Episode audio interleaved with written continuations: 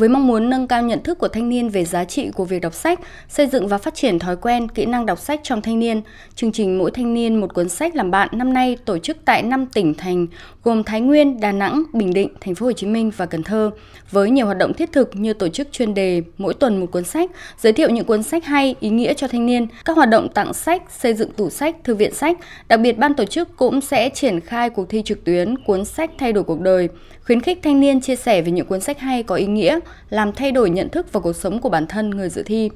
Tại lễ phát động chương trình thúc đẩy văn hóa đọc hành trang tri thức, đoàn viên thanh niên và sinh viên được tham gia giao lưu với các diễn giả về văn hóa đọc trong giới trẻ, tham quan và mua sách tại các gian hàng. Ban tổ chức cũng trao học bổng cho, cho sinh viên nghèo vượt khó. Dương Hồng Ngọc, sinh viên năm 2 trường Đại học Khoa học Xã hội và Nhân văn chia sẻ.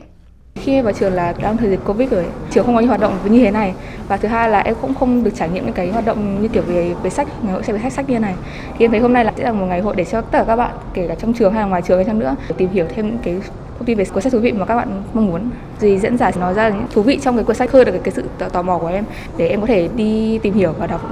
Dịp này, Trung ương Hội Liên hiệp Thanh niên Việt Nam và Công ty Cổ phần Giáo dục và Phát triển Nghề nghiệp BND Edu ký kết thỏa thuận hợp tác giai đoạn 2022-2025 với các nội dung đồng hành tổ chức các cuộc thi, các chương trình liên quan đến văn hóa đọc.